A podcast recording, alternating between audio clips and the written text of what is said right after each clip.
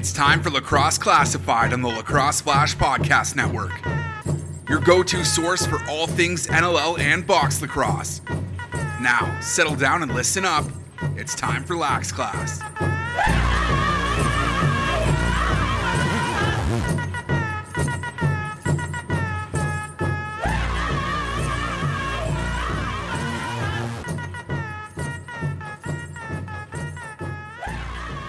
What's up, lacrosse fans? Welcome back to Lacrosse Classified. Lax Class for short here on the Lacrosse Flash Podcast Network as EP 196 is a go. Jake Elliott, Tino Farrow with you, and thanks for joining us because we got a monster of a program lined up for you and your listening pleasure. Let's get this thing right off the top here. Period number three, Evan Schemenauer is back. We got our Lax Class report cards and our Lax Class locks brought to you by Coolbet Canada. I didn't even look to see. I totally forgot to lay down the, the parlay this week, Tino. So I don't even know how that went. But we'll talk about that in period three with Evan. Period number two is big time guest here. We got the brand new commissioner of the National Lacrosse League in one, Brett Frood. Looking forward to this conversation. I've had a chance to kind of do a little bit of research, and you know, he's been doing some interviews and all that sort of stuff. And uh, we got him here on Lax Class. We're gonna we're gonna talk to him for for a bit and uh, see what he knows about the NLL and lacrosse and what the future is for the National Lacrosse League. So looking forward to Brett Frood coming up in period number two. Here in period one, big focus, of course, Stampede Stallions and whatever else we can jam in. Tino, welcome back to the podcast, my friend. It, I think we're setting history here on Lax Class this week because it is early in the morning, and you got me up. We're recording. My brain is not fully functioning quite yet. Hopefully, by the time we have the commissioner on, that changes. But uh, welcome back to Lax Class, man. How's it going? Good. You know what? Like I don't know. Maybe this is is maybe this is specific to me, but you ever had those like trips? You're going for a guys' weekend where you got to get up so early, but you're kind of excited to be doing it. Mm. So you're you got the brain fog, but you're like happy to be here, kind of thing. That's kind of how I feel right now. Like I'm happy to be recording, but when my alarm went off at whatever time it was, yeah. like six a.m., I was like, "Uh." I thought you were gonna say. I? I was. I thought you were gonna say that. You know that feeling when you're like excited this ain't it. I thought you were, no, no, we're always we're always happy to be recording here, and yeah, like you mentioned, huge program, so I'm really excited about yeah, it. Yeah, tons um, to talk about uh, this week. But what uh, what have you been doing, man? It's uh, it's been a pretty nice uh, weather wise weekend out there. Farmers markets, uh, White Rock. what what do you got going on? Uh, it's been like a busy weekend weekend for me. I uh, uh, this past weekend I was at a wedding with uh, Jen's family. So I don't know if you're like a dance floor guy, but I personally am. Oh, um, so T- uh, any, any is wedding... gonna love you more and more. You know, saying things like farmers markets, and now you're telling me you're a dancer. Uh, let's clarify here. Like, I'm not a dancer. Like, I'm not a good dancer by any means, but I'm really good with the finger guns. I always tell people like finger guns, and you just stick your butt out and go for it. And uh, but the bride couch being was like, she came finger, right up. Hang on like, a second just... here. Hang on a second. Finger guns and stick your butt out and go. Well, I, am having a hard time picturing that. I don't even know if I want to picture that. oh, you do. Maybe you'll see it one day. Okay. We'll okay. But at one point, I mean, I was doing something right because the bride came up to me and she's like, "You know what? You've got the hips. Like that's it. I think I win the wedding. I think it's over." Where was it? Uh, uh, it was at this uh, lodge on Whonnock Lake. Mm. Um, so mosquito infested, but very nice. Uh, very visually appealing, and they were handing out um, they had alcoholic and non-alcoholic uh, popsicles or freezies or whatever for uh, during the reception. So that was fantastic.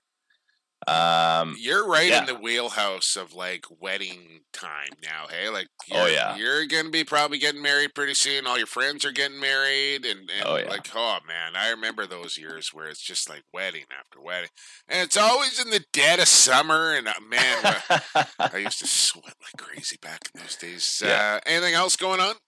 Uh, over the weekend, like nothing really too crazy that I can think of. Went and parked myself in a lake last night. What lake? Uh, got um, it's like it's well, it's it's a river. Like you know, in Maple Ridge. I don't know how familiar you are you are with Maple Ridge. Fairly. If you go down like north on two twenty fourth, there's like a bridge. Um, and people float down there. Like you- you can start at, at Gold Creek if you want, or Hot, Hot Rocks, or, yeah, Hot yeah, Rock, yeah, exactly. You yeah. can float down. So there's an area that that me and Jen went to. We just put the camping chairs out and put our feet in the water for a few hours, and that Jen up and the I, rest of the you know. Jen and I. Whatever. I, I got a little situation uh, by my place too, the Coquitlam River, where I could uh, Yes, that's just right. skip on over, and, and and we did a little bit of that on Sunday. Very but nice. man, Tito, I'll tell you, it's been a bit of a whirlwind here in the last uh, 48, 72 hours for yours truly. Thursday, buckle up for this here. yeah, Thursday, Queens Park Arena, final game of the regular season, goes down between the Bellies and the Adanacs, and a lot on the line. Like Coquitlam wins that game, they finish second, and will play Nanaimo. If they lose that game, they play Langley, and you're going to have two mainland teams and two island teams playing in the first round. And the way the schedule worked out, if Coquitlam won, there was going to be two games on Saturday, both on the mainland. If they lost, no game on the mainland until Sunday. I'm going up to Penticton right after the game. Like the car is packed. We're ready to go right after the game. And, you know, we're going to the Okanagan. An extra day up there would have been kind of lovely, right? Get the. Coquitlam wins the game, so I know now that I got to be back in time for a four o'clock start on Saturday. This is Thursday night, 9.30, 9.45 p.m. I'm leaving Queens Park for the Okanagan. So we head on up. Take the number three. I watched the news. Tina, I'm, uh, you know, I, I like to watch the news now that I'm approaching later life years here. Uh, and self self burn. yeah. nice. Uh, and, uh, you know, checking the road conditions, all that sort of stuff. Smooth sailing. Smooth sailing. So we take the number three, the Hope Princeton. We get to Keremeos, and there's a little junction where you cut off up towards like Twin Lakes and Apex, and and it's like a bit of a shortcut to to Penticton. Well, we make the turn, and and keep in mind now we've been driving for three and a half, four hours. It's the middle of the night. It's you know one a.m. in the morning. Just finished calling a game, and we turn the corner to, to kind of make our way to Apex, and literally we can see fire on the side of the mountain. Oh no. And I said, this is not good. Drove another 50, 75 feet, come around a corner. Sure shit. There's the, the road crews. Blocked off. Pull up. Uh, where are you going? Uh, we're going to Penticton. Well, you're not going this way. Go back down the, the highway and take a left. You're going through a Osoyoos. Okay.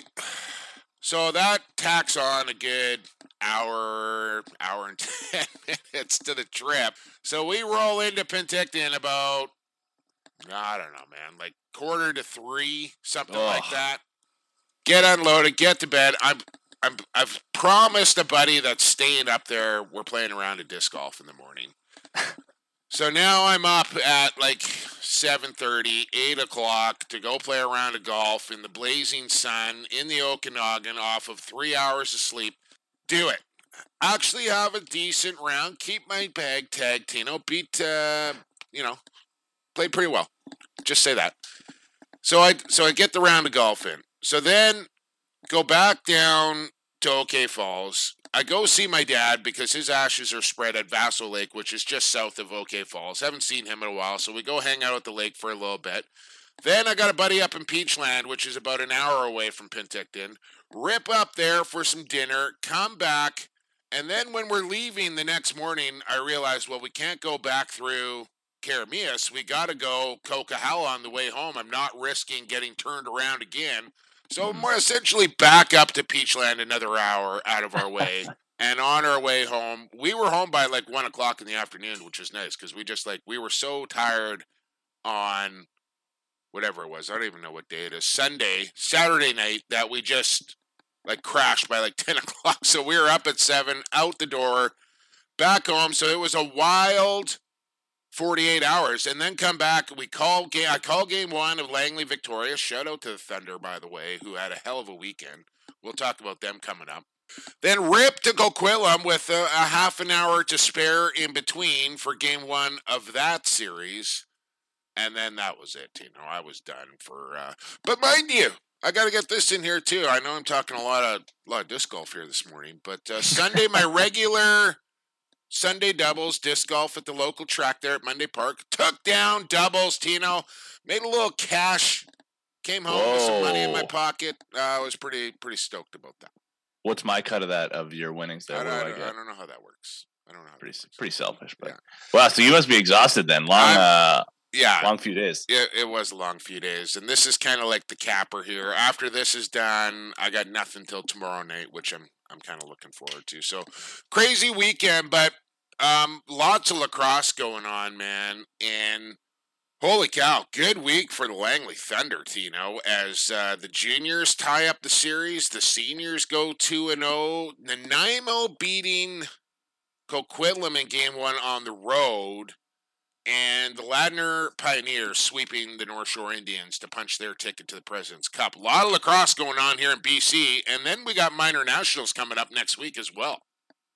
Yeah, uh, I mean, like it's fun. I kind of forgot about the Ladner Pioneers thing, but then like you say it, and I'm like, yeah, like I forgot about it because it wasn't any like obviously they were gonna they were gonna you know do obviously, what they're doing. Tino, yeah. Obviously but uh, yeah, shout out to uh, you gave your mention to the to the Langley Thun- Langley Thunder there, and then uh, you know like it, it comes down to a big third period comeback. Like, like they were almost going to go down in the series. Well, what would that have been? Three to two, I yeah, guess. it would have been three one. It would have been three one. Sorry. Yeah, and uh, big third period comeback. I think they outscored Victoria like nine to two or something in the third period yesterday to come back after surrendering like a six to nothing second period. But uh, yeah, shout out to the Junior Thunder there. Yeah, pretty exciting stuff. Uh, tickets, flights are booked to President's Cup for the end of the month for yours truly. I cannot wait for this. Gonna be fantastic, man. Uh, going down in Edmonton, and uh, I think Six Nations is up on Oakville, which Jamie Dawick's not gonna be very happy about. Two to nothing now in the Ontario final. So we'll keep uh, we'll keep apprised of that. There was something else I wanted to mention here on the podcast. Oh, that's the other thing. Thursday night, my man Tyrell Hamer Jackson. I don't know if you saw this or not, Tino. Got himself a new shaft out, loading lacrosse. Have you seen these things? I asked Hammer. He's you know twirling around on the Instagram. I said, Jumbo needs one of these things. What do I got to do? Gives me a shaft. They said, You got it, man. You're getting a shout out on the podcast here this week. Beautiful white loading shaft. I got to get a picture up of this thing. These things are spectacular. Oh, the other thing, Tino. Wednesday, we called the final game, home game for the Thunder, and you showed up in your brand new cowboy hat from Stampede Tack and Western Wear. Check that out on the Instagram, Lax Class Tino, what do you think, man? Uh, you went into the store. Maybe we should save this. Uh, should we save this? No, let's talk about it right now. Why not? What did you think of Stampede Tack and Western Wear? Yeah, it was incredible. Uh, our boy Kevin hooked me up. We went in there. He, he gave me like a tour of the whole place. Uh, he asked me what I was looking for, and I said I have like zero expectations. Just let's just start trying things on.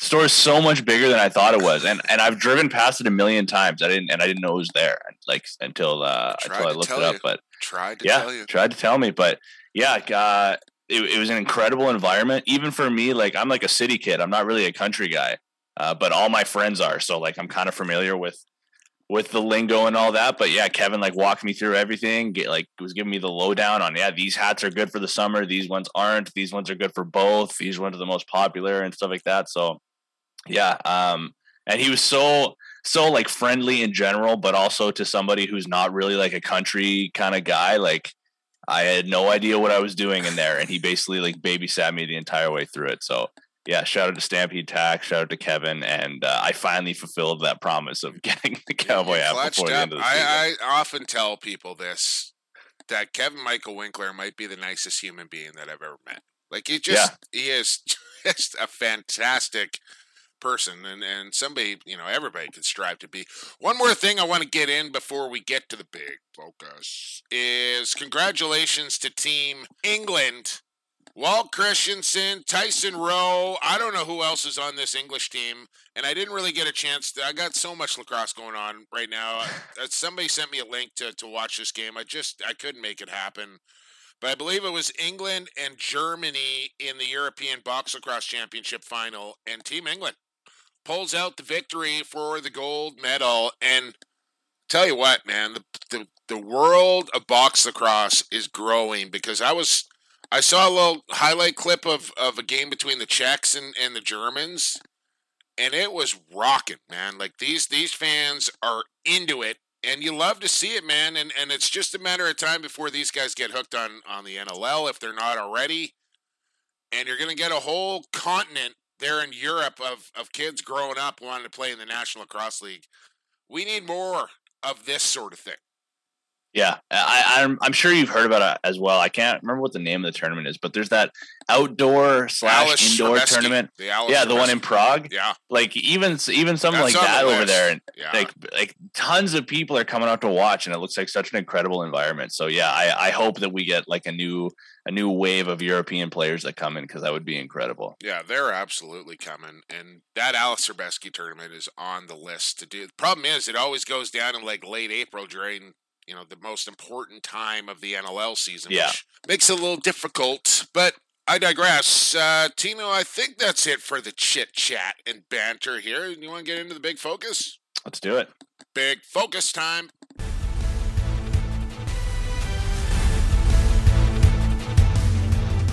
Big focus. Big focus. Focus. Other than a big focus. Focus. Big focus. Big focus. Focus.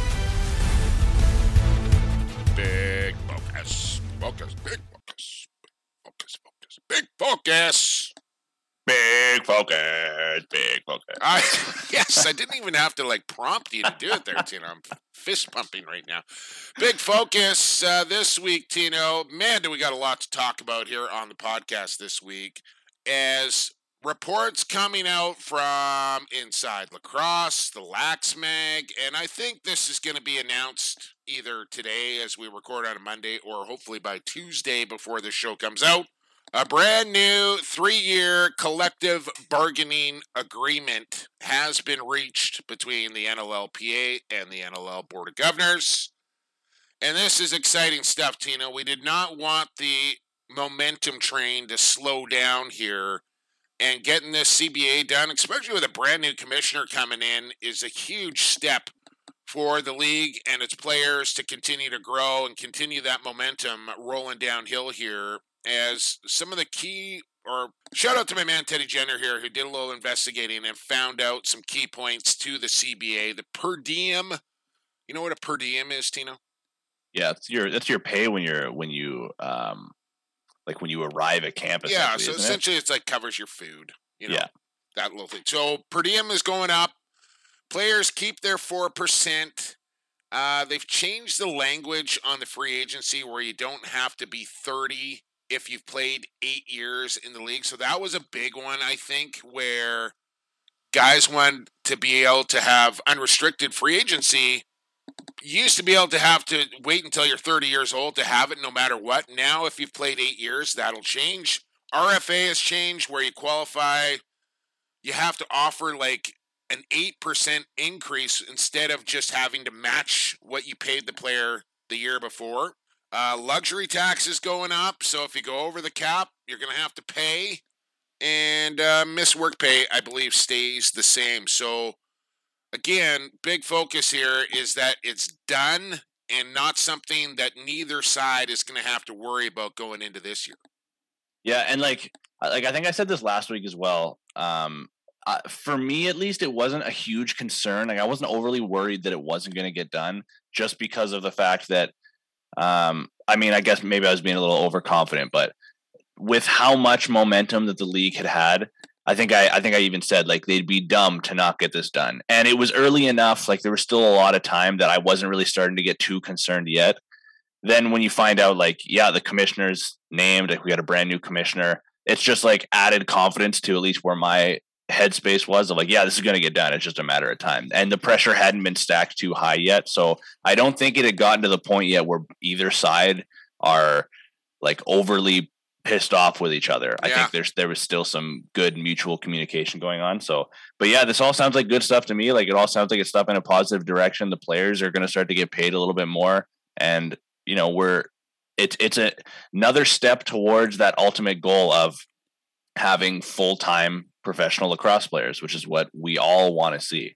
Make sure you remind me to vilify Evan, who was saying this is going to be a long, arduous process and could get a little nasty because that was far from the truth. Yeah, suck it, Evan. Yes. Um, so big news there, big focus, new CBA for the National Lacrosse League, and shout out to to Reed and to Zach and and the board and and the the committee that you know cooler heads prevail here and they get it done. I think both sides kind of realizing what needed to happen here in three years you know, I think the owners are probably hoping for a five or six, and maybe the players were hoping for a one or two, and, and let's see again sort of thing. But it wasn't like last time where it came down to the bitter end. Games were being threatened to be canceled. The season was being threatened to be canceled. We got nowhere close to that, and I think that's a real positive sign with the new leadership negotiating a, a, new CBA here for the first time and, and things going pretty smoothly and and hopefully both sides are pretty happy coming out of this. Yeah, and I mean, obviously the the owners, generally speaking, aren't going to be like it's like nobody's going to be happy to be spending more money, obviously. But I think in a lot of their situations, it's everybody has to look at this as you're spending more money to ultimately make more money. Like I think everybody's looking at what went on last year and the growing fan bases and so on and so on. And ideally, there's going to be more money coming in. So the players are going to be happy that I that they're going to be making some more money. There's a little bit more flexibility, like you said, with the unrestricted free agency and and restricted free agency kind of like name tag. So yeah, I think both sides are generally speaking are going to be pretty happy with this deal. So we got ourselves a new CBA. We got ourselves a new commissioner. The other thing we got, Tino, with two T's, is a couple of new stallions to add to the stable. Mount up, partner. We're heading for the Stampede Tack stables.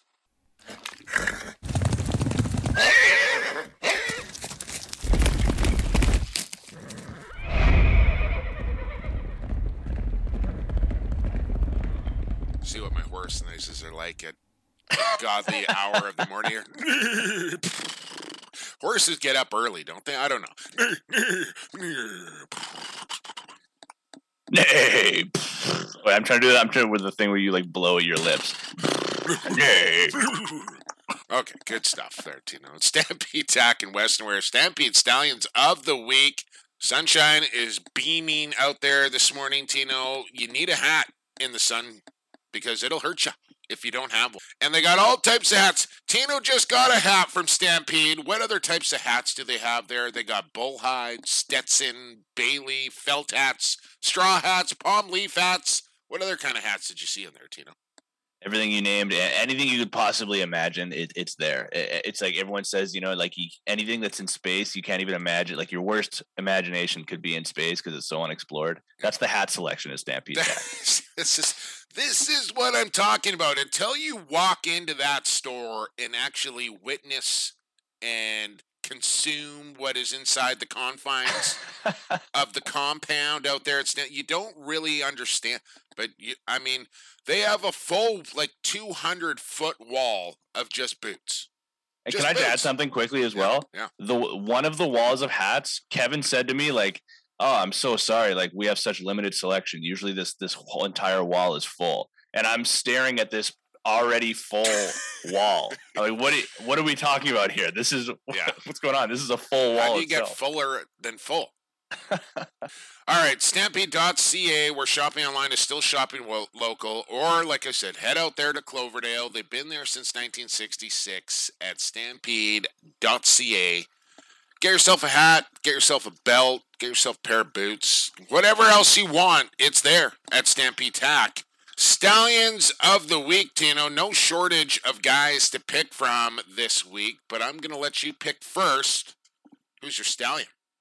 So I'm once again going to go uh, to the Junior A League here in BC because I love to give the recognition to the junior guys. Love to try to get these guys' names in uh, you know in other people's heads. So we're going to go this time around back to Victoria. The goaltender, Mm. starting goaltender for the Junior A Shamrocks, Mr. Adam Bland, who went obviously one and one over the weekend against Langley. Uh, very clearly a tight series, but 104 shots faced throughout two games, including 64 of them in yesterday's loss Well, I guess when everyone's listening to this, it will be a couple okay. days ago. But right. Sunday's loss, Yeah. 11 9, but 64 shots against. And that featured a game where, uh, you know, in the second period, Victoria went on a run again. I think it was a 6 0 run. And then Langley had to mount this huge comeback. So it's not like I don't put that entire comeback by Langley on Adam Bland. When you're facing 64 shots, I think that's kind of a team meltdown. I don't think that's necessarily a goalie that's softening up as the game goes along. But 104 shots against in two days. It's not even like a Friday Sunday thing. That's a Saturday Sunday game. Man, shout out to Adam Bland because what an effort. Yeah, I uh, I rented this or I bought purchased that game yesterday to to watch game four of the junior series, and I thought it was dead and over for the Thunder start of third period. But you're right, Langley was just peppering Adam Bland, and he was making some spectacular saves, but he just couldn't keep it up. As my stallion, I'm sticking in junior lacrosse here as well, Tino. I'm going to the other side in one two timer now in the stallion stallion stable here, and Cody Malawsky. Truth be told, Tino, I had not had a chance to watch any junior Thunder lacrosse all summer long until yesterday. And what a trip it is to watch Cody Malawsky because essentially he is a carbon copy of Kurt and Derek, Uncle Derek, put together. He's a lefty, like he runs exactly like Kurt. He wears the number two, like Kurt wore in New West. But he's got these kind of like these squirmy moves like Derek used to have. He kind of holds his stick. It is like watching both Malawsky brothers, Kurt and Derek, molded into one, and they and Cody is the the end result here, and he's a lefty, which is kind of weird to think about as well. But what a third period this kid had, Tino. Four goals and an assist. They were down 7 2, and I thought it was over. If Victoria goes up 3 1 going home for game five, like, book it. It's done. But Langley comes back, and they came back late. Like, they started the run in the third period, but then, like, the last two minutes, I want to say they scored like four goals. Down 7 2, they win this thing 11 9. Cody Malawsky with four goals and assist in the third period steering his Langley Thunder to a victory to tie up the series 2-2. What a game this was and and what a game Cody Malawsky had. Has it happened before when somebody has gotten two weeks in a row uh, as the stallion? I, n- maybe the- we've had a, a couple of guys be entered twice into the stables, but I don't think ever two weeks in a row. And I probably easily could have given this to, to Chiliano as well. But I'm going Cody, and uh, maybe he's making a little history here on the pod on the pod this week. Yeah, and I've actually got to like this season was my first time getting to watch him play before. I, I've heard his name before. Obviously, you hear the connection with Kurt Malawsky and stuff like that. But getting to watch him this year, basically bully the Poco Saints when I was doing their play by play. He has this like almost like this nonchalant confidence when he has the ball, where like you know, there's some guys where they they look just from their stature and just from their mannerisms like oh yeah, this guy's like ready to go. This guy's fired up. But in my experience watching Cody Malawsky, it's like his body language looks so casual, but it doesn't mean he's not gonna bully you on the floor. Like he's still gonna put up, you know, like five or six points a game essentially, or or go off. I think when I when I brought it up last weekend, he had like seven assists, or last Yeah. week he had seven assists. So it's it's just he has that different stature about him where he doesn't necessarily look like he's gonna go and like go right at you, but he will, and he'll look casual while he's doing it. So I, I'm definitely to keep my eyes on Cody Malawsky as the future goes, and I think a lot of people will, uh, especially after how this playoff series is going. Excuse me. And Kurt's got a another one coming up, the Hurricane, just a youngster, but I would not be surprised if he is a top flight player as well. And Cody, very early in his junior career, keep an eye on number two out there in Langley. He is going to be a special one, I can tell you that. So rare, but Adam Bland and Cody Malawsky, two players facing off against each other in the same series, are both going into the stable this week. And the WLA one nothing Nanaimo as they beat Coquitlam nine six. Langley goes two and zero on the weekend with uh, two pretty convincing wins over the Shamrocks. To go up two nothing in that series. As holy, like Dixon, Doby, Church, Robinson are starting to heat up here. You know, we've kind of been waiting for it all year long, and the senior boys are starting to click at the right time. I think winning their sixth game in a row and and playing their best lacrosse at the best time of the year. Yeah, and I'm sort of wondering now. Now that we're in the situation that we're in, and like, don't count Victoria out by any means. No, no. But I'm I'm sort of wondering if the guys on that Langley roster, they kind of knew Pacing that like, themselves, right? yeah, Pacing we're gonna get there. We know we're gonna get in the playoffs, and now that they're there, like they've just turned it up. Because even the game last week, the their last regular season game that me and you did on uh, Wednesday. on Wednesday last week, Yeah. there was just like a different attitude around the team of like sort of like what I was just talking about with Cody Malawsky, like this sort of nonchalant, like yeah, we're we're gonna get this done, and then go to the first two games of the playoffs, and they're currently stomping Victoria. So don't count the Shamrocks out, but what a start for for Langley. Yeah, and I think the difference, honestly, and I know we're talking a lot of Langley here, and, and rightly so with the weekend that they've had, but that's why they went out and got Frank Scigliano.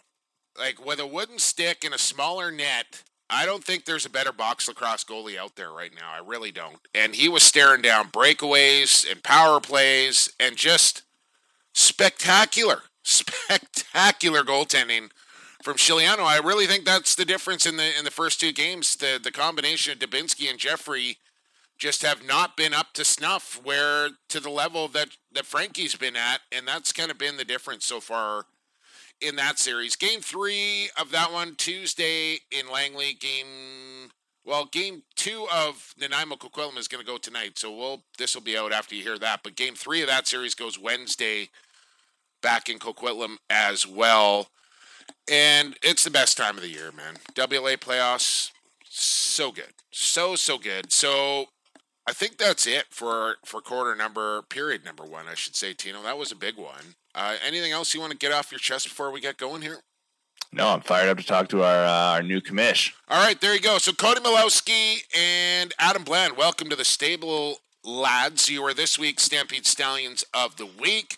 Period number one is now over as we move into period number two, and we talk with the brand new commissioner of the National Lacrosse League. Brett Frood is next here on EP 196, Lacrosse Flash Podcast Network. Associated Labels and Packaging, a fun family company that offers premium quality labels and packaging with unparalleled service. With 40 years of experience, an extensive product catalog, and an ever growing fleet of equipment, Associated Labels and Packaging is the perfect fit to take your labels and packaging to the next level.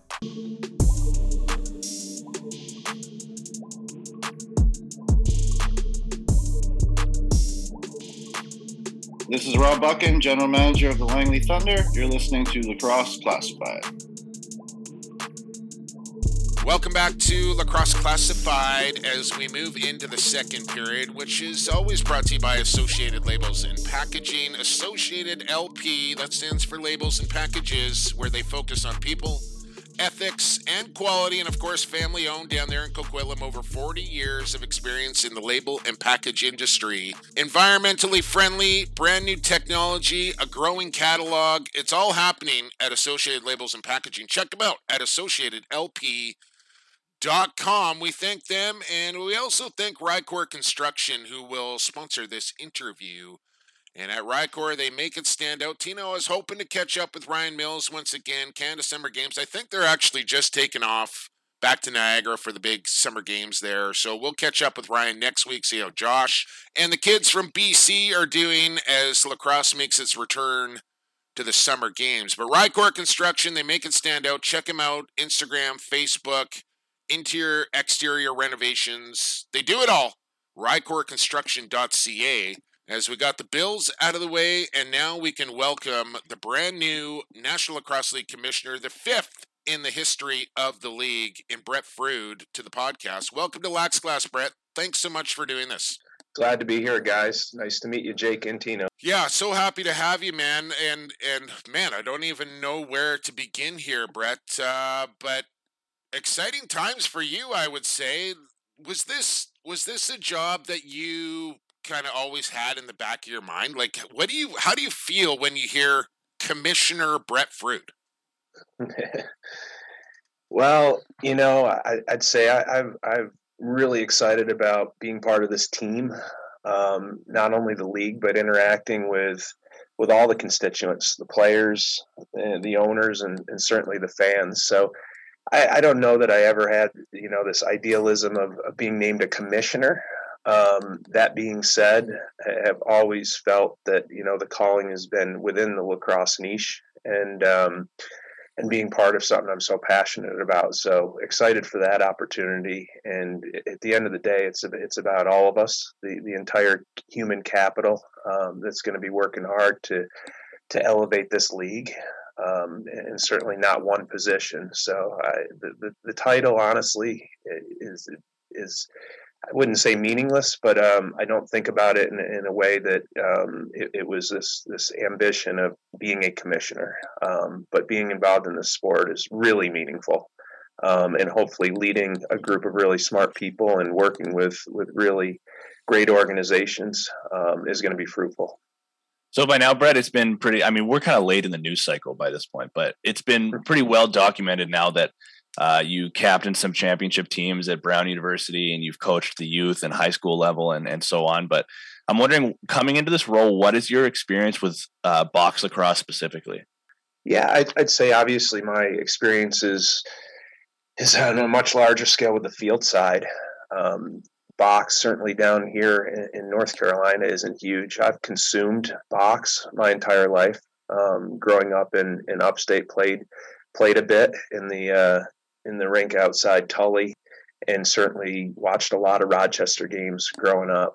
But uh, I'd say a lot of learnings, and, and, I'm really excited about that for sure.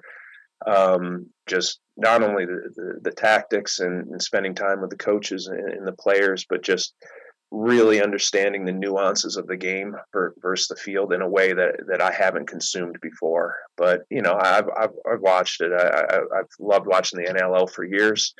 Um, this isn't something I, I haven't been following, but uh, ultimately a lot of learnings that, that are going to be there. Well, I, I heard you on with Teddy Jenner there last week, and and did if tell me if I'm mistaken here, but you said that you want to get up to like the track in Toronto with Jamie Dawick and the Rock and throw some pads on, get the stick and the bucket going, and and get out there on the turf and chuck it around inside the boards. You you actually want to do this? Yeah. Hey, Toronto, wherever. I I just think ultimately to do any job really well, you, you want to absorb as much information as you can. Um, and, and I think getting out there and, and just learning the game. Hey you guys are announcing it every day right? And and that's the job is to under, understand the players. Um, what is the difference between the successful teams and, and, the less successful teams? Who what are these personalities like? Um, and for me we talk about the influencers and, and how important these players are to the game. I think it's it's maybe even less about getting out there and throwing the stick around, but interacting with with the folks that are really driving the league, which are the athletes, and and that's why the product is so good. So yeah, I, have I had I have a great deal of interest in interacting with the players um, and and getting out there and learning a lot more about the game. Well, I was gonna say if you get a chance, uh, the dunk, Nick Rose susceptible to the dunk from behind the net. So if you want to try and tuck one in, that's where you go. uh, so it's sort of a sort of a awkward question to answer, but just only because when you ask a lacrosse fan this or anybody involved with lacrosse, the obvious answer is like we want to see this become like a worldwide sport or we want to see this become one of the one of the big four or or big five or whatever. But in in your most honest way possible, what do you see as the long term like future goal of this league, even if it's five or ten years uh, down the road? Like what what do you see as a realistic next step for this league, do you think? Yeah, well there there's a lot of next steps, but but I think I'll get to the, the the crux of your question and and really it comes to two words for me and that's enterprise value and taking this league and and you all know and, and you guys have been part of it um, there's a number of people organizations players owners that have gotten the league to the point where it is um, but how do we create and monetize fruitful endeavors that provide value to these constituents. And right now, Um, the the league needs that. We need to we need to drive commercial enterprise um, and attack that ecosystem in a in a quick and, and hopefully expedient way. Ultimately, it's it's it's that it's enterprise value. It's it's providing resources to the teams. It's driving the fanship. Um, and and obviously, I think all of that will elevate the league to, to levels hopefully it hasn't been before. Here with the commissioner of the National Lacrosse League, Brett Frood, on Lax Class, and is that something that you can use from your experience with NASCAR and, and Stewart-Haas Racing to bring to the National Lacrosse League? Is that commercial enterprise? As we know, I like a little left turning, rubbing, racing, and all that sort of stuff here, Brett. I watch a little NASCAR from time to time, but is that something, as we know, like a NASCAR is essentially just a rolling billboard of advertisement? Are we going to see the National Lacrosse League maybe turn in that direction where we have more sponsorships on our jerseys, more rink boards, more commercials, all that sort of stuff? Can you bring that kind of mindset from NASCAR into the National Lacrosse League? Yeah, you know, I'd say it's a lot more than that. I, uh, you know, I've been in this, at least the sport, motorsports sport for you know, almost 20 years. And aside from, as you mentioned, at the rolling billboard, we, we've been busy building equity, um, growing our assets and, and mining new fans, promoting events, cultivating cultivating the casuals, um, turning them into avids, and certainly trying to have digital prowess. And and and yeah, I, th- I think ultimately the sport back when you guys maybe were watching Days of Thunder um, with me. It was truly about the the rolling billboard, but we are so far from from that nowadays. Um, we've got sophisticated data um, and corporate partners that are looking for much more than their logo on a on a racetrack. They're looking for authentic connection with our teams and our fans. Um, so for us, it's it's all about content generation. It's B two B endeavors. Um, some of it is the brand awareness, but but ultimately it is creating content and finding that connection. And that is where I hope we can find success with this league.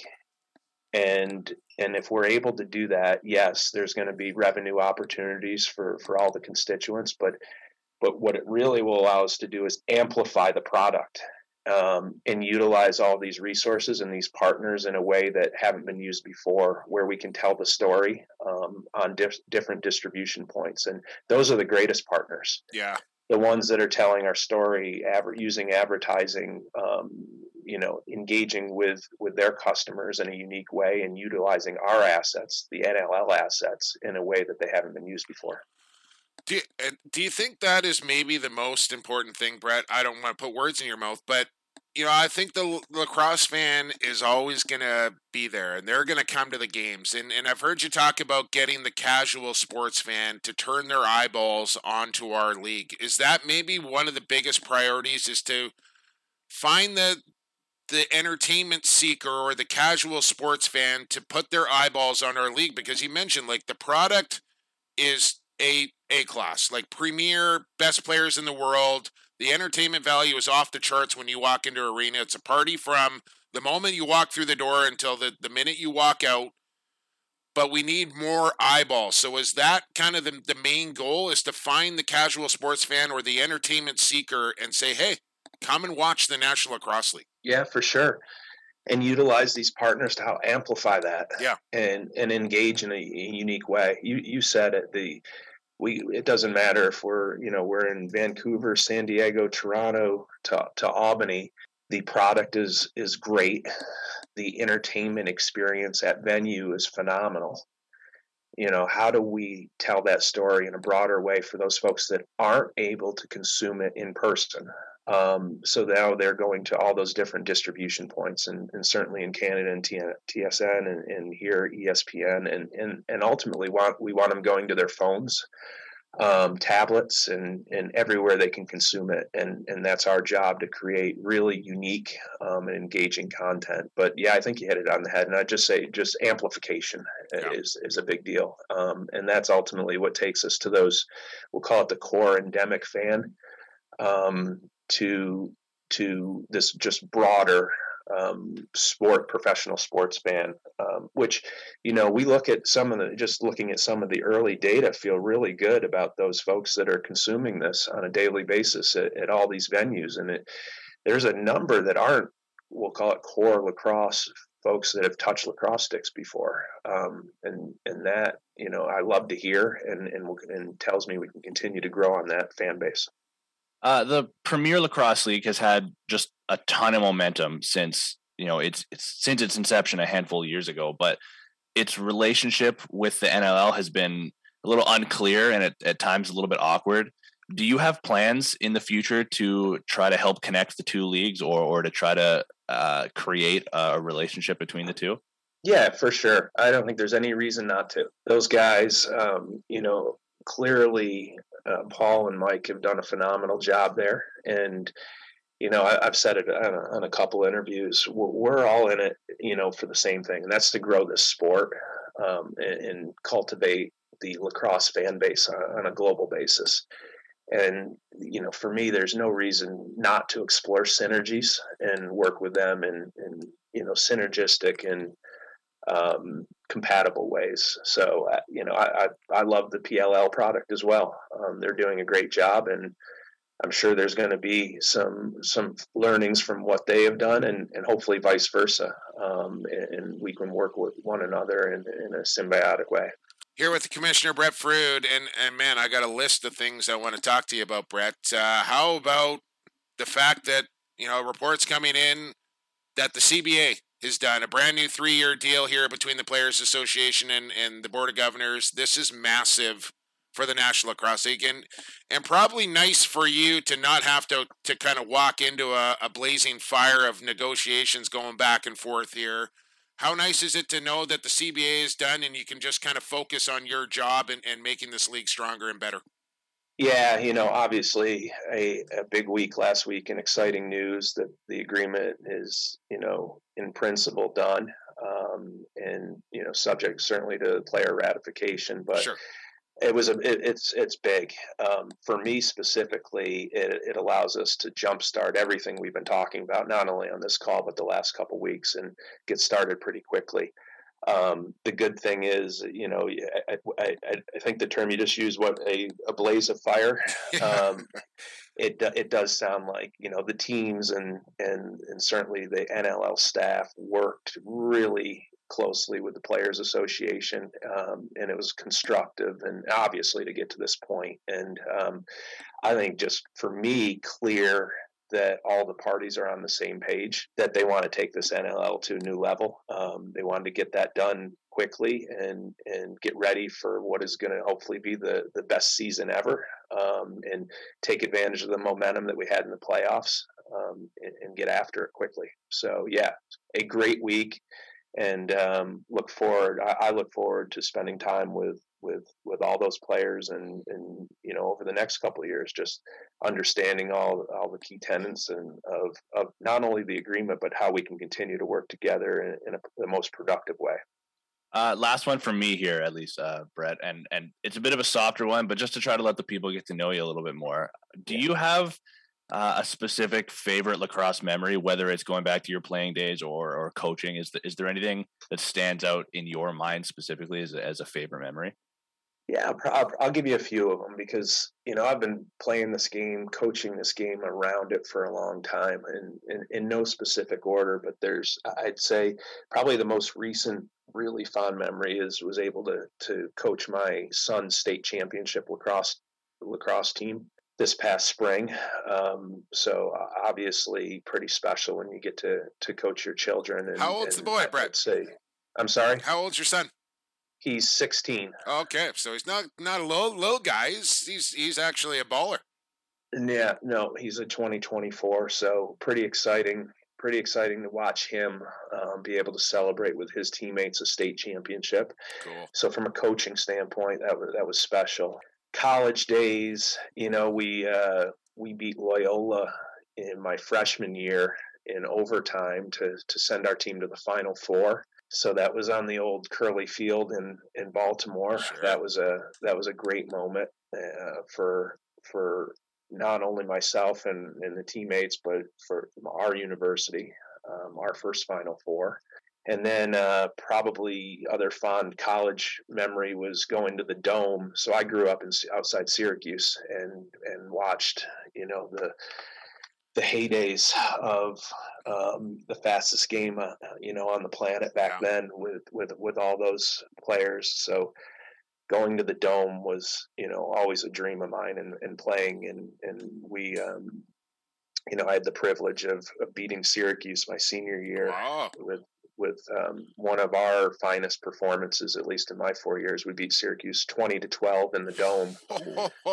they so, didn't lose too often back then, Brett. No, they, they never did, which which which made it special. Um, so that was a, a, a, great, certainly a great win for us. So a lot, you know, a lot of fond memories, and it's not just those college games. It's you know, it's the camaraderie and and just I'd say the time spent with a with a lot of good people. Um, as you guys know, in this sport, that crosses you know crosses every bit of box to to field and everything in between. And you know, it's times weekends in Lake Placid and going out to Vail. And, yeah, and there's one I haven't done yet. What Lake Placid? I have you know I've done the Hawaii tournament. I've done a couple other ones, but Vail is on the list still, man. I got to get got to get to that one. Yeah, they're they're all. I, and I have not been to Lake Placid in, in years, and and uh, a, a, bunch of my good friends um, still go up there and play on the on the Brown State team. And, and yeah, another uh, guy, Jamie Monroe. I don't know if you have a connection to Jamie Monroe or not, uh, Brett, who's a, who's a Brown guy. He actually just called me yesterday saying he's in Placid coaching his daughter. Yeah, yeah, we've we've uh, you know I've I've obviously met Jamie a few times, but um, we've got a, a, close alumni base, and you know it's it's what makes the, the sport so special. The connections that are made. Yeah, um, you got Andy Towers, and, and, they certainly cross. Yep, Towers, Oliver and, Marty, and obviously Oliver Marty. Yeah, well, that's good, man. Um, speaking of fans getting to know you, excuse me.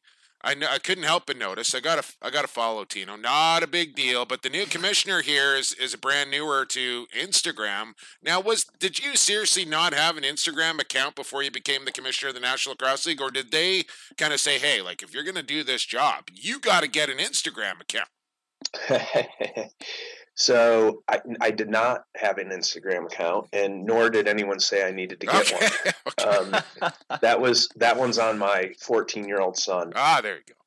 All right. So I've always had a Twitter account, and I've consumed the news with it and followed, you know, a, a lot of the, the lacrosse universe and, and other sports and uh, finally sent out I, have probably been on that thing I, got, I, don't even know how long twitter's been around probably what 10 yeah, 11 12 something years like that yeah so um, i sent out my first tweet of my career my professional personal career um, felt like this news and uh, was big enough and and I was excited enough to do it. But no, the Instagram is is new as well. Yeah. But that that's that's that's uh, the genesis of that is my family. Okay. Well, yeah, I saw Smoke give you a, a big endorsement and a, and a well wish there, uh, congratulating you on your on your new position, which you, you will begin like you're doing this uh, out of the goodness of your heart. You actually don't start in your official capacity until September first, but there's still more that that I want to talk about here with you, Brad. And um, a lot of people asking about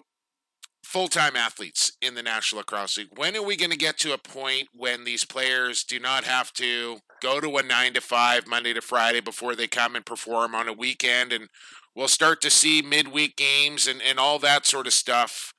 I know it's early days for you, but do you have kind of a vision or a timeline when you think that might be achievable for our players in our league?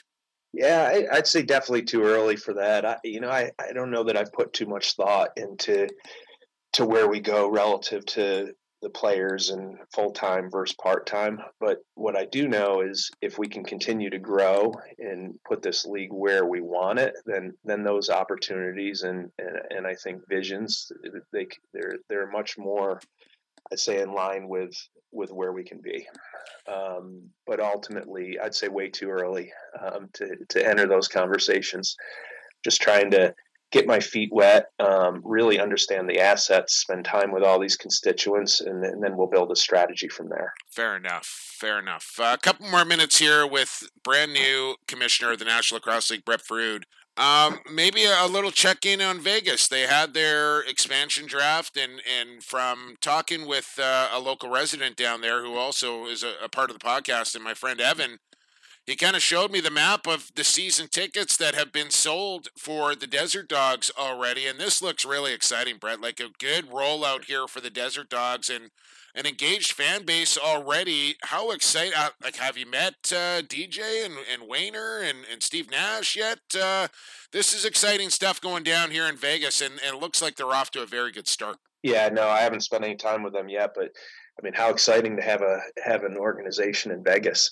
Um, and what's what's really fun about it is is we're certainly going to have the fans that, as you said, are already buying the tickets uh, that are that are based in the area. But I think it's a great opportunity from a tourism standpoint as well to Yeah. build the game um, for those folks that may not be in, strategically in, in in any of our markets, right? So now they can take that sport, hopefully enjoy which I which I know they will their experience and then and then take it somewhere else and engage in a unique way. So that's what's exciting. Let's let's say we put, you know, 15,000 folks in in you know their nine home games is is do we have eight you know seven eight thousand that live in the area and then we've got another seven eight thousand that are are coming from wichita to you know maine to florida um, and again amplifying in different ways and engaging. So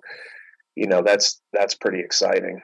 Uh, last but not least, here, the Indigenous, the First Nations, uh, near and dear to my heart, Brad, and, and obviously a, a massive part of our culture and our sport, um, and important to our league. And, and again, I know it's it's early days here for you, but the relationship between our Indigenous players, the First Nations, and our communities is that something that's going to be a focus for the National Lacrosse League to try and not only improve but amplify and, and really kind of spotlight um, for for NLLers of Indigenous descent. Yeah, of course. I mean, our indigenous athletes are the lifeblood of our sport, and their narrative and their heritage really fuels what we do. So I, I look forward to spending time with these athletes, learning more about the culture, and finding opportunities to leverage these meaningful roots on and off the lacrosse field. It's it's definitely a differentiation point for us versus all the other leagues in the world, and one that we're proud of for for sure. So uh, that's it's it's exciting, um, and really want to continue digging. You know, really exploring these indigenous roots um, and being at the forefront of the initiatives to showcase it. Brett, uh, I can't thank you enough for your time here on Lax Class. I know you're a real busy guy these days, so I appreciate you making a little time for us here on Lax Class. Welcome to the National Lacrosse League, man. I, just after this conversation, I'm ex- so excited to, to just see the direction you take this thing in, and um, welcome, man. I'm I'm happy to have you here. It's great to meet you, and, and once again, I appreciate your time here.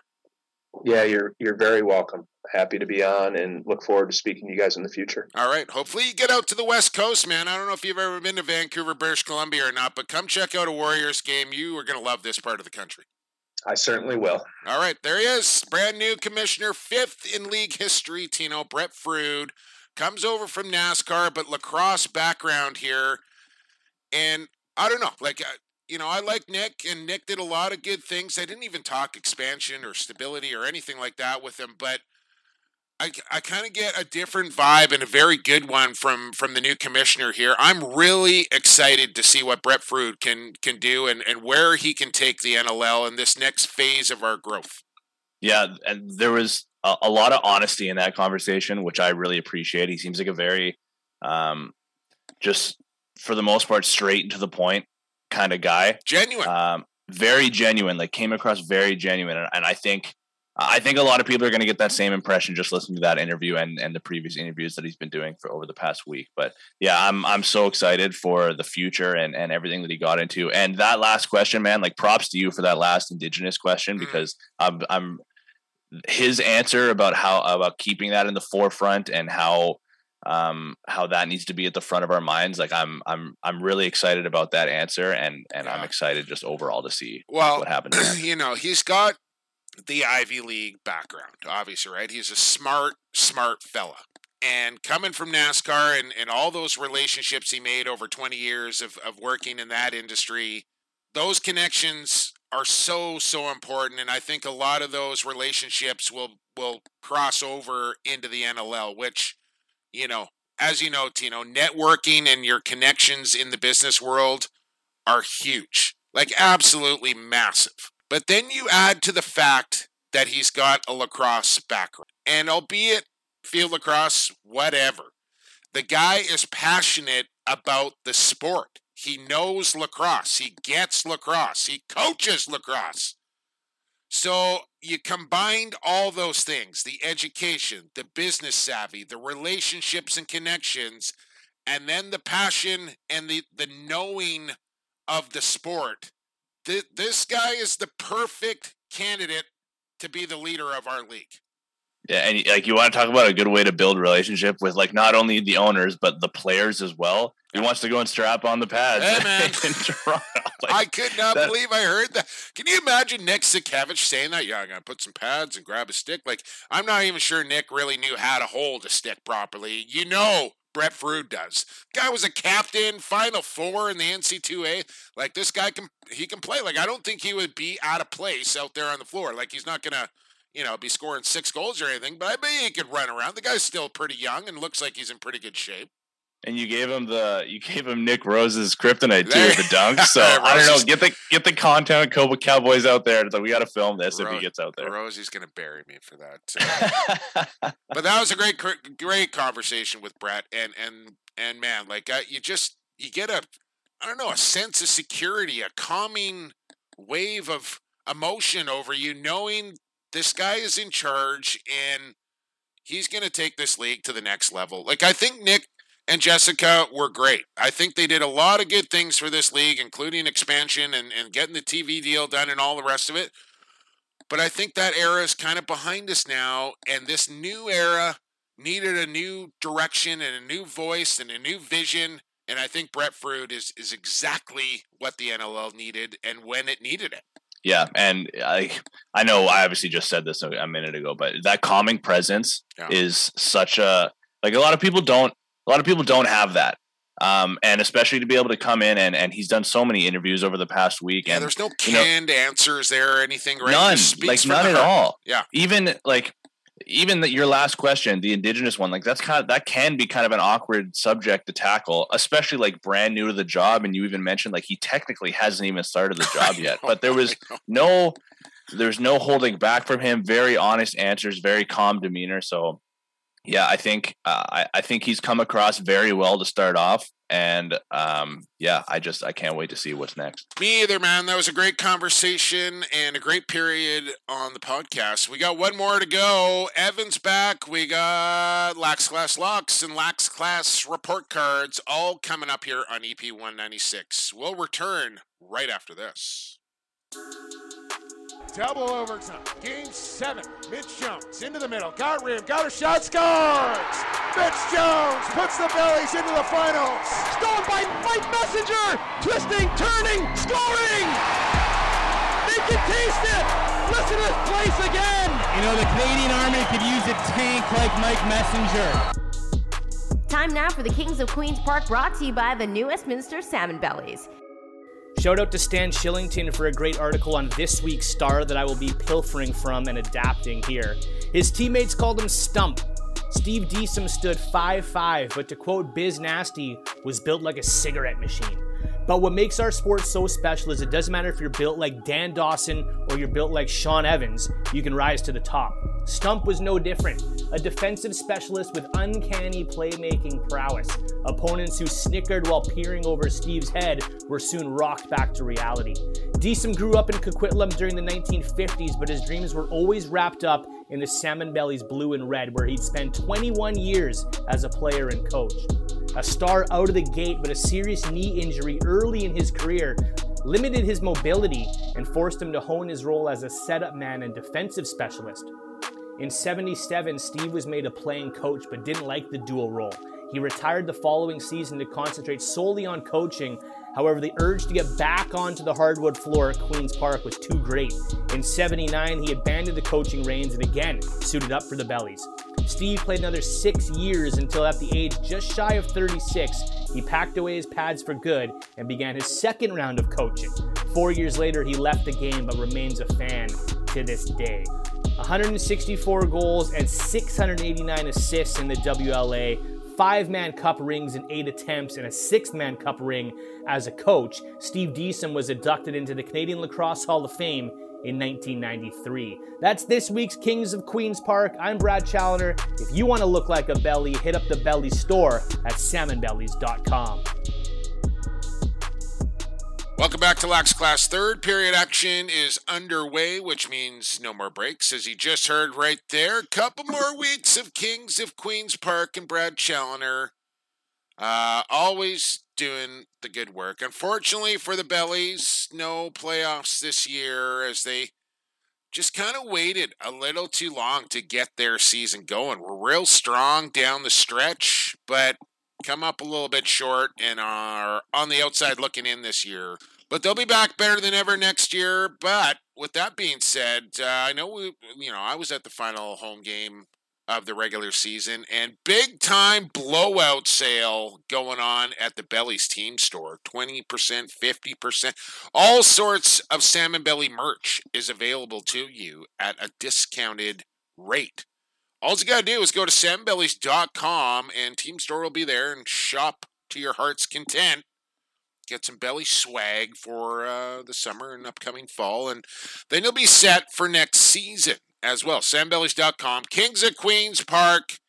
They'll be with us through the month of August, and we'll look forward to that. Evan, you're back on the pod, man. What's going on? You're you're back from Vegas. You're back in the work week. Uh, what's going on back there in the tune? Just trying to get back in the swing of uh, work and whatnot. One last day with the kids here before they head back to their moms for a little while, and um, yeah, it's uh, it's been an interesting week. I I got a random ar- thoughts article coming out that I had to rewrite four times because things changed. Oh yeah, you quickly. were really really wrong on how long and bad this uh, collective bargaining agreement you thought was going to take. It's done, Evan. They're done.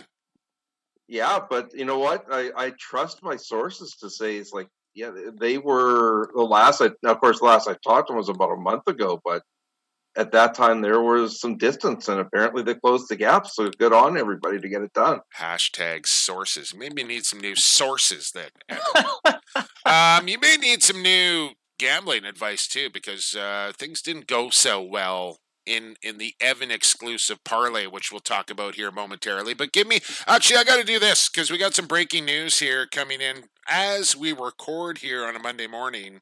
The WLA has announced their first and second team All Stars: Del Bianco, Wiedemann, Belgrave, uh, Jesse King, Dylan Watson and Hayden Dixon are your first team All Stars. Interesting. Interesting. Second team is Zach Higgins, Brett Draper, John Phillips, Zach Mans, and Marshall King. Uh, second team All Stars. And uh, what else do we got here? Three star awards, scoring leader, Jesse King, 99 points, and he wins the three star awards. But I'm just looking at the second and first team All Stars here refresh my memory here, folks. Uh, did the Langley Thunder not finish first place overall in the entire? I know four teams finished at twelve and six, but I'm looking at ten lacrosse players here, and not one from the first place Langley Thunder. Something is afoot there. I do not. No disrespect to any of those guys who made those All Star teams, but to not have one player from the first place team on either the first or the second team is wrong. That's just wrong. I can't blame Eastern bias this time. yeah, and the people that are listening, you can't see Jumbo's camera, but he's actually creating. He's got like a uh, one of those picket fence signs or whatever. Yeah. He's getting ready to march down to the WLA office right now. the WLA office. It'd be something if they actually had a WLA office, wouldn't it? Uh, all right, so there's your uh, awards will be coming out in the, the coming days, I'm sure, as well. And listen, at the end of the day, I think Langley could give two you know what's about finishing on the All Star team or league awards or whatever. I think they they have their eye on the prize that they want, but I just think that's a little bit ridiculous to not have any Thunder players on those lists when they finished in first place. Somebody was playing some good lacrosse to, to get them to there. But, anyways, all right. So there you go. Uh, Evan, what's going on in the RMLL? Because we know this Whitby and Toronto are in the Minto Cup. That's going down in Brampton at the end of the month. Mm-hmm. We know the Ladner Pioneers are going to the President's Cup here in BC. Yep. We know the Junior Shamrocks and Junior Thunder are tied 2 2. The winner of that series is going to the Minto Cup. Nanaimo is up 1 0 on the Adanacs as we record here today. Game 2 will be played by the time you hear this. Langley is up 2 0 in their series of the WLA. The Chiefs are up 2 0 on Cobourg. The Borough and Brooklin, I do not understand this. How the Chiefs and, and Cobourg have played two games. Borough and Brooklin have played four. Go figure. They're tied up at 2 2, and one of those four teams will host the Mann Cup. What's going on in the Rocky Mountain Lacrosse League, Evan? Well, first off, it's 2 2, but is it not 3 1? I don't after, know. I, after honestly, the, the... I, I've given up. Just, yeah. I've given up. I, I, I can't do it. So I don't know if it's two two or three one. Yeah, according to the websites, it's all three one that they've counted that game as a forfeit to, to Peterborough there. Absolutely but, ridiculous. But um, yeah, so anyways, in Senior B now, of course, keep in mind Senior B is done by province. It's not done by uh, the Rocky Mountain League is specifically Alberta here. So the uh, St. Albert Miners, not a shock that they're up two nothing in the best of five final, so they should be on the verge of winning this. And they're, they're going the to the Prezi either way, yeah. right? They're I going. mean, they got this is a this is a senior B team that is should be a senior A team. To be frankly honest, if they had other senior A talent around them to play, because you got the likes of Aaron Bold and Ryan Dilks and you know Johnny John Lintz and a whole bunch of Keegan NLL Bal, players. Yeah, yeah. Um, in junior A, the St. Albert Miners are up 3 1 over the Calgary Mounties in the best of seven. So the Mounties took game one, but St. Albert's taken the last three. So uh, like Don might have a very busy summer ahead of him because he'll be coaching in the Minto and then playing in the Prezi soon enough. Now, have they dropped the, the Mountaineers? Are they just going by the Mounties now? Is it not the Mountaineers anymore? Or is it still just... the Mountaineers? Okay. Yeah, but right. yeah, got okay. yeah. So but uh, you know, it'll be interesting. It's I'll get maybe into the into the whole Prezi with my uh, report cards. Yeah, and and okay, because we're going to be talking a lot of Prezi leading up to. We'll probably even have Linzer or or Dilksey on to to talk about the President's Cup coming up, uh, which I'm some kind of fired up about, man. It's it's been too long since I've been to a President's Cup, and I can't wait to go to Edmonton to call this thing at the end of the month. So we're gonna we're gonna talk a lot of President's Cup in the in the coming weeks here, and probably have a couple of guys on leading up to it. Uh, but you're saying you're we're actually gonna switch it up this week, Evan. And I, I kind of felt like the segue into the report cards or into the into the locks after doing report cards has been a little awkward. So we're gonna do Lax Class locks first. It's locked.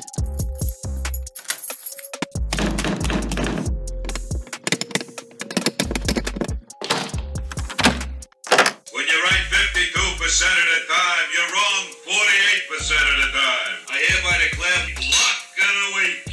Ooh, that's a big lock, all right. Lax Class Locks brought to you by Coolbet Canada. Coolbet.com. Stay cool. Bet responsibly. Evan, you did not bet responsibly because you were a porous one for three on your parlay as we turned. Hang on, Evan. We we said we're going to turn this thing over to you. You are fully uh-huh. responsible for picking the parlay last last week, and if you if you won, then uh, you know we put a little pop money in our pockets. But if you lost, we were going to ridicule you endlessly. So let it begin, mm-hmm. Tino. Well, what, what, would you like to say? Hang on, Evan. Let Tino go here. Have you got something to say to, to Evan before we uh, get into this thing here? Just Evan, think of the children. You know, yeah.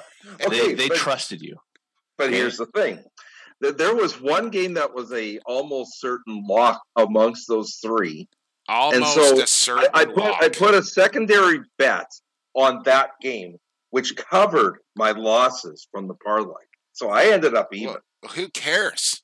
you know what, Evan? Somebody's winnings from that bet we're going to go towards their children's new shoes. Yeah. Are you yeah, saying yeah, the yeah. kids don't get new shoes, No, Evan? no new cool clothes Well- for, for back to school now. You know what? I was on a I was on a heater throughout that entire uh, World Sixes going on. Mm.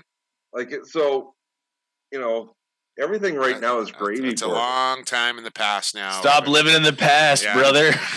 All right, this week. Oh, before you before you do this, before you follow or don't follow our advice here on Lax Class, sign up to CoolBet. Your first time deposit. When you sign up, you get free money. It's pretty simple.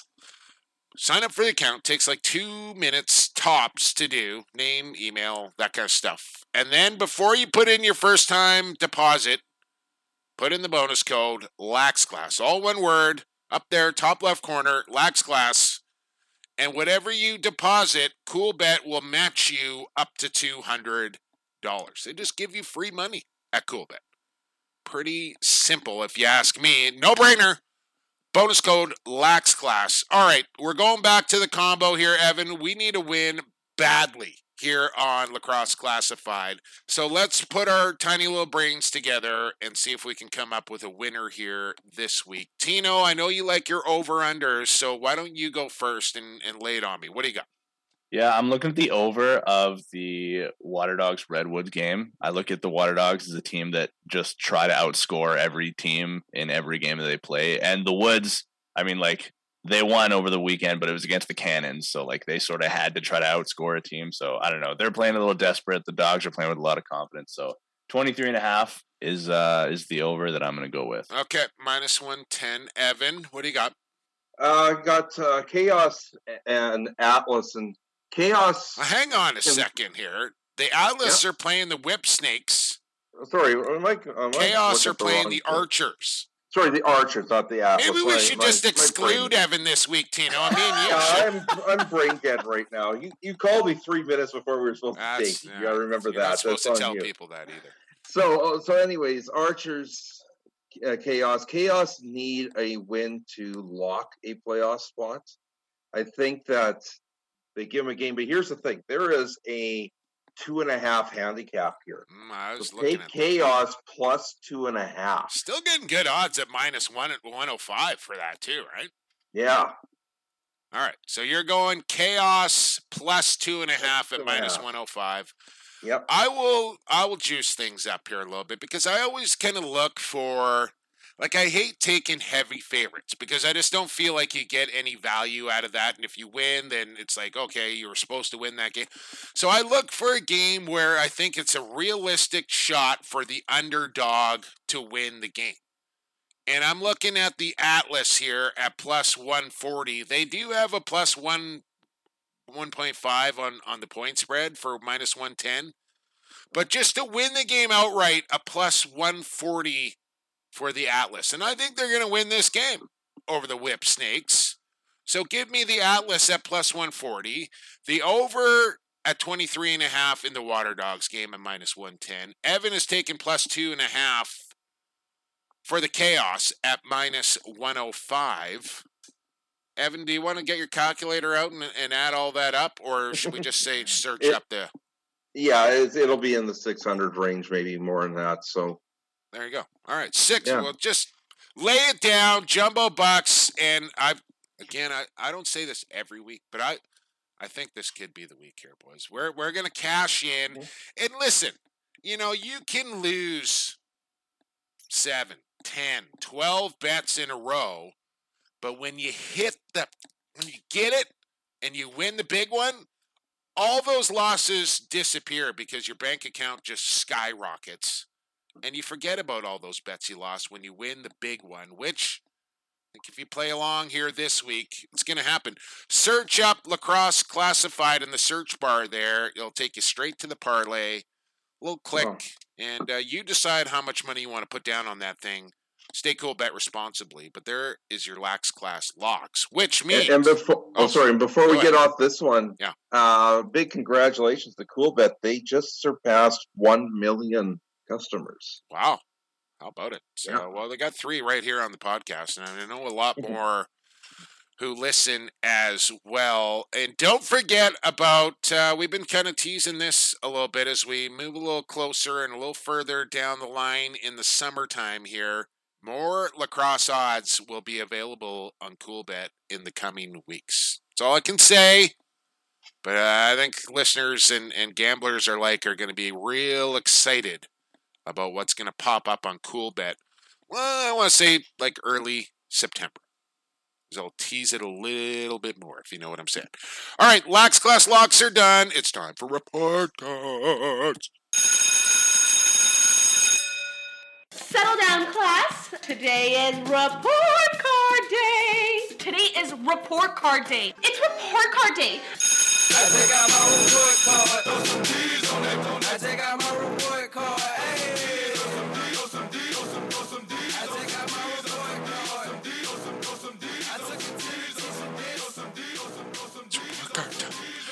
report card. Lax Class report cards. Tino, wh- who are they brought to you by? Uh, is it Stampede Tack? It is. Uh, It Tino, for a guy that just went out to Stampede Tack in Western Wear, just uh, no reads here or anything. I just want you to just tell the people about your experience, the things you saw when you walked around Stampede Tack. I know, you know, boots and belts and ha- just give it to me here. Tell me about your Eh, experience at Stampede Tack. You walk through the doors of Stampede Tack and Western, and your wildest Western dreams will come true. They'll hook you up huge. You got to go talk to Kevin. He came out of the back uh, to come and hang out with me. Took me to the hat section. We already talked about it. He gave me a, a glance of the of the boot section, and I told him like. Uh, I'm overwhelmed by the hats already. I'm gonna have to come back to take a look Book at the boot section. But Yeah. the wall of boots was the length of a football field. I swear to God, it was never ending. So whatever your Western needs are from Stampede Tack and Western, there there's no other option. That's the only place for you to go. Did you get up on the ceramic horse while you were there? No, come on. I was there for a hat, Jumbo. Uh, yeah, come on. I know. You didn't get yourself a set of Blundstones. Not yet. You know what, Evan? I could have if we hit our last bet. Oh, there you go. Evan. Screw you. All right. Uh, Lax Class report cards brought to you by Stampede Tack and Westerwear. Shop online. It's still shopping local. Or head out there to Cloverdale at stampede.ca.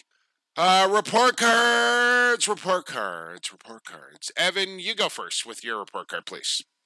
So this is something that we'll we'll put it in the C range because it's it's something, but it's it's not it's not good. It's not bad, but I don't know why that sounded dirty, but put it in the C range just sounded weird to me. But okay, Okay. keep going. Yeah. So, anyways, President's Cup is coming up end of the month here. I mean, you're going to be you're going to be in uh, what just outside Edmonton broadcasting. Yeah. And um, I'm conflicted on this, and I'll tell you why. So first off, there's there's some excitement to the effect of the talent level that is probably going to be at this President's Cup could be greater than we've seen in a long time. You've got Ladner who has really stockpiled a bunch of NLLers to make a run at this title. You've got St. Albert, who naturally is a senior B team just because there is no senior A in Alberta. And because of Oakville's withdrawal out in Ontario, they haven't won Ontario yet. They're up 3 1 here in the finals. Are they? I thought Uh, Six Nations was up. Am I wrong on that? No, well, Double check, Evan, because I think Six Nations is the team that's up 3 1. well, if, if I'm not reading this right, it looked like Oakville was up. No, Oakville's up 3 1. Okay. Well, good to know. I'm an idiot. So, Again. So, anyways, keep in mind Oakville has been supplemented by the fact that Oakville is not playing MSL this summer. So, on, on one end, you're going to have a ton of talent playing for this title. The, the flip side to it is, is this the right way to go about it? And I'm, I look at a team like the Saskatoon Brewers, who I'm not sure if they're going or not, but they would have earned their ability to go winning the Saskatchewan title. They get- go every year, don't they, Evan? I mean, the Brewers last- are, are last fi- fixture at the President's Cup. Yeah. Right. But they're going to get throttled by 25 goals or more against these teams. Like, I it's not even I going to be. shouldn't laugh, but it's kind of funny. Yeah. It- but but it's true. And the way I look at it, senior A should be the best talent in the country. Senior B should be a secondary level, and that's not happening anymore. So on one end, you're going to have three teams that are going to be absolutely stacked, and it's going to be a hell of a battle between those three to see who wins. But on the flip side, is it to the detriment of everybody else that that's happening? Well, I'll say this. I'll say a couple things actually. I'll say that this year, unlike any other, I think is an anomaly where you're going to see a, a ton of star-studded talent at the senior B level. But I, I think this is kind of a one-off sort of thing. And the other thing, like we've been seeing this in the East for years and years and years. Teams going out and and buying up high-end talent to bolster their senior B teams. And finally, a team in the West said, screw it, we're going to do this too. And I always think to myself, these players that play lacrosse in the summer deserve every single penny that they can get to play. And whether that's at senior A or senior B, whatever. And the fact that Ross Frelick of the Ladner Pioneers went out and acquired multiple big sponsorships to support his team for a President's Cup run and had the ability and the wherewithal to coax these guys from senior A to come and play a year of senior B. And yeah, it took a little stuffing of the pockets to do it, but he went out and did the work, got the money, and got the players. And I don't think he should be criticized or faulted for that, for working harder at, at raising the money to do this for his team. And again, I think it's a one year thing where it's not, this isn't going to happen every single year. You're going to see a bunch of players flood back to the WLA next year. But for a one off thing and for BC to do it and try and keep up with the Joneses of the likes of, you know, the, the Kahnawake and Akwesasne and Six Nations, bring it on. Um, level out the playing field here a little bit. And it may not be the best thing for the sport as a whole because, you know, B and A and all the rest of it. But for a one off year, I'm okay with it. And I can't wait to see the amount of talent at the President's Cup, which I still believe is the hardest tournament to win in our sport. Tino, thoughts? Yeah, no, I I think I would have a little bit more of an issue with it if I wasn't pretty confident that it's like that it's not just like a one year thing. But I I agree with you. I think that this is just kind of a one year thing, and I mean like Ladner, they they certainly are worth the price of admission. Like you go watch them. I don't know. They've steamrolled their way through the senior B league here in BC, so I think it's going to be a lot more entertaining to see them at, at the actual Presidents Cup. Yeah. But but yeah, it's going to be uh, worth the price of admission. That's going to be uh, going to be exciting to watch them try to make a run. All right, your report card, Tino Farrow. Yes, sir. I'm sort of following an Evan suit in the in the C range. I think that's what he, what he said. Um, I'm going to go specifically that with not, tell me that doesn't sound terrible. No, shut up, Jumbo. No, it doesn't. The C range. Going in the C range. Okay. I'm uh, I'm going with a C minus, and I'm going to the Premier Lacrosse League. Mm. And apparently, I'm in the minority here.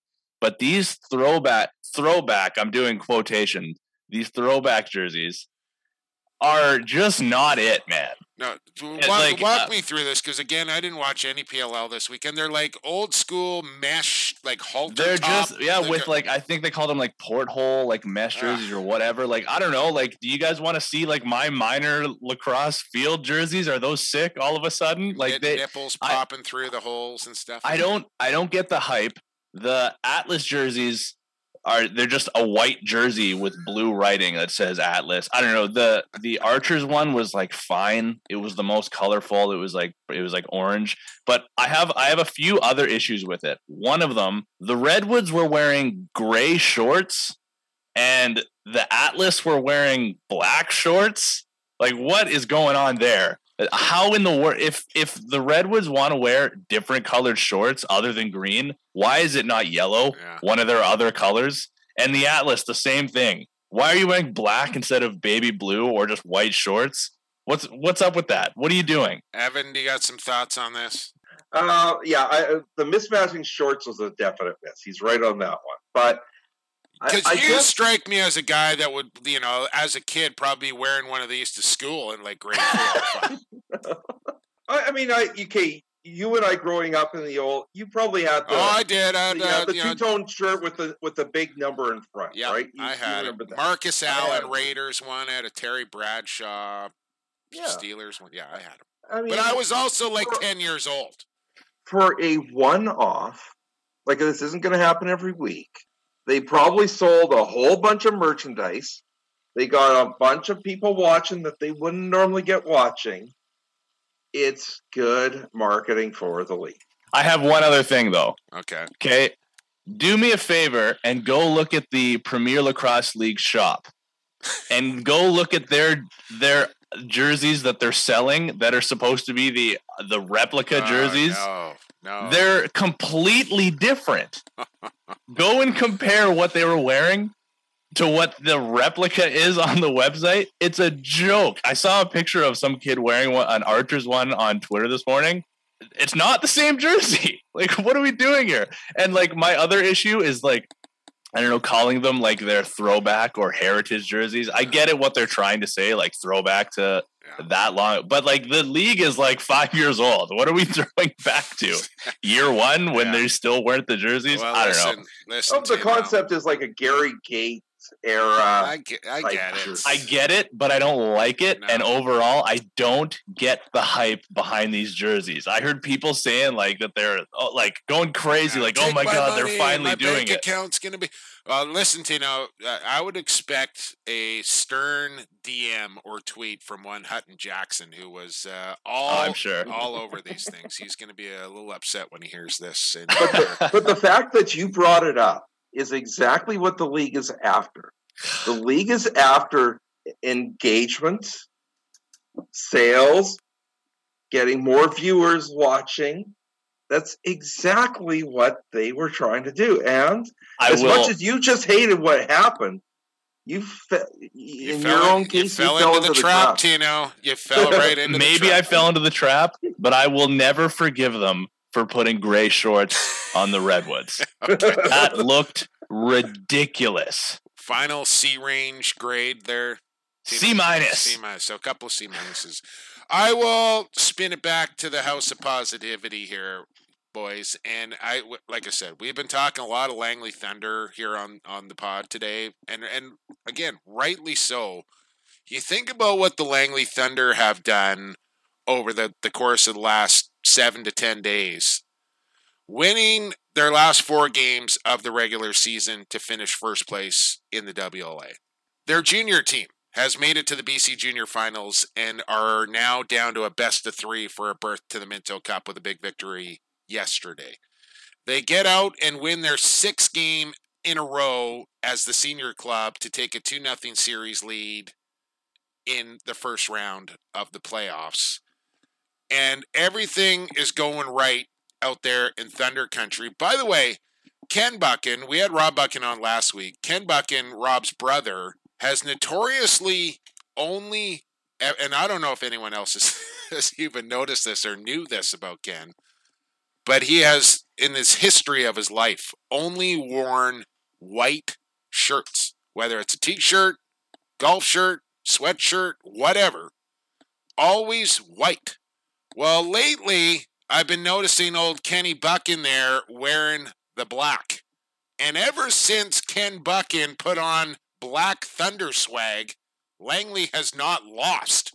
So I don't know if Ken Buckin is ever going back to white shirts or not, but just saying out there, like I don't know what's going on with that. But the Langley Thunder here over the course of the last week deserve a lot of credit. Again, no All Stars.